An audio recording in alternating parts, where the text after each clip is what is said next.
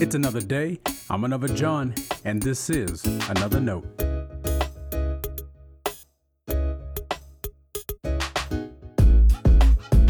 Today's edition of another note is titled The Whole Bible.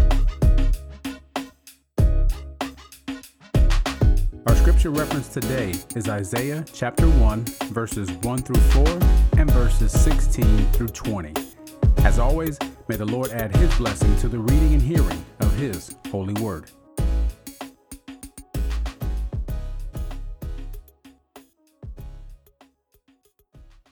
The vision of Isaiah, son of Amos, which he saw concerning Judah and Jerusalem in the days of Uzziah, Jotham, Ahaz, and Hezekiah, kings of Judah. Hear, O heavens, and listen, O earth, for the Lord has spoken. I reared children and brought them up, but they have rebelled against me. The ox knows its owner, and the donkey its master's crib, but Israel does not know. My people do not understand. Ah, sinful nation, people laden with iniquity, offspring who do evil, children who deal corruptly, who have forsaken the Lord, who have despised the Holy One of Israel who are utterly estranged. Wash yourselves, make yourselves clean. Remove the evil of your doings from before my eyes. Cease to do evil. Learn to do good.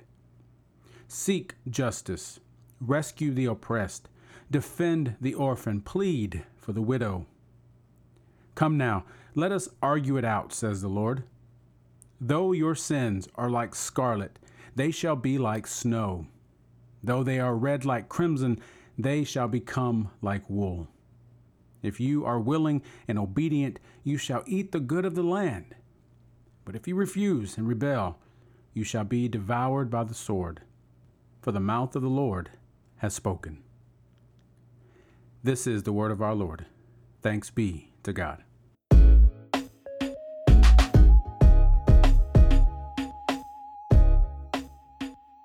You shouldn't study the Bible without studying about the Bible as well. In case that sounds repetitive, let me explain. To study the Bible is to learn its message and meaning. You may memorize passages and stories to do that. Studying the Bible helps you learn from words shared for thousands of years. Studying about the Bible serves the same purpose, learning from Scripture, but it does so in a different way. We're used to talking about studying the Bible, so let's consider studying about the Bible. The Bible did not fall into place, and we have not always had the Bible. There is much to learn about how it came to be. In one sense, the church compiled the Bible to serve as its moral compass and guide. That makes sense and sounds like something you would expect the church to do. In another sense, the church compiled the Bible as we know it to ward off heretics. Controversy surrounded the process of reflection. I suppose that's more true than we realize about anything worthwhile. Tough decisions we can look back on today that seem obvious and faithful now often had much strife bickering, and bitter arguments in the moment. Marcionism was a heresy denounced in the second century. As far as we can tell, Marcion was the first to put together a New Testament canon. He did not include the entirety of the New Testament as we know it.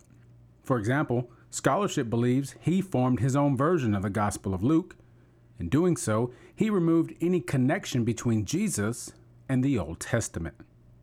His belief was that the God portrayed in the Old Testament was not the God Jesus called to attention.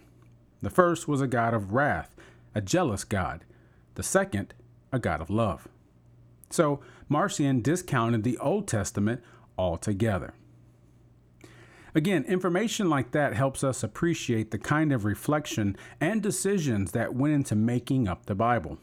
And it informs what we know about what is included and what is not. There are many more examples we could use. I chose Marcion's efforts because they help me consider something important about our reading today. I'm not someone who disregards the Old Testament. Today, there are teachers who consider it to be the Lesser Testament. As such, it doesn't warrant our attention all that much. But how can we fully understand the New Testament without it? Its message and meaning lay the foundation for all we read of in the Gospels and other New Testament writings. For example, the prophet Isaiah begins his work with a word from God. God wants heaven and earth to bear witness to the inability of God's people to live as faithful image bearers. They are rebellious children. They are sinful and have done much evil, but God has not given up on them. I love when God says, Come now, let us argue it out. The Lord gave the people a chance to justify their failings. It wouldn't make sense, though. But if they would acknowledge their waywardness, God would save them. I'm sure you can see how that message permeates the New Testament as well. Part of reading the Old Testament is learning how unable the people of God were at living into God's wisdom. They always needed God's help. Come to think of it, that sounds just like us, doesn't it? All of Scripture teaches us to trust in God's faithfulness and mercy. So don't leave any of it out. Stay blessed.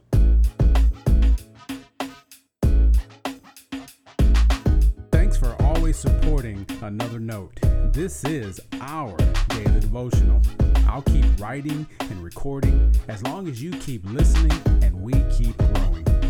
If you ever find another note on iTunes or anywhere else podcasts are available, make sure to leave a review so others can join us.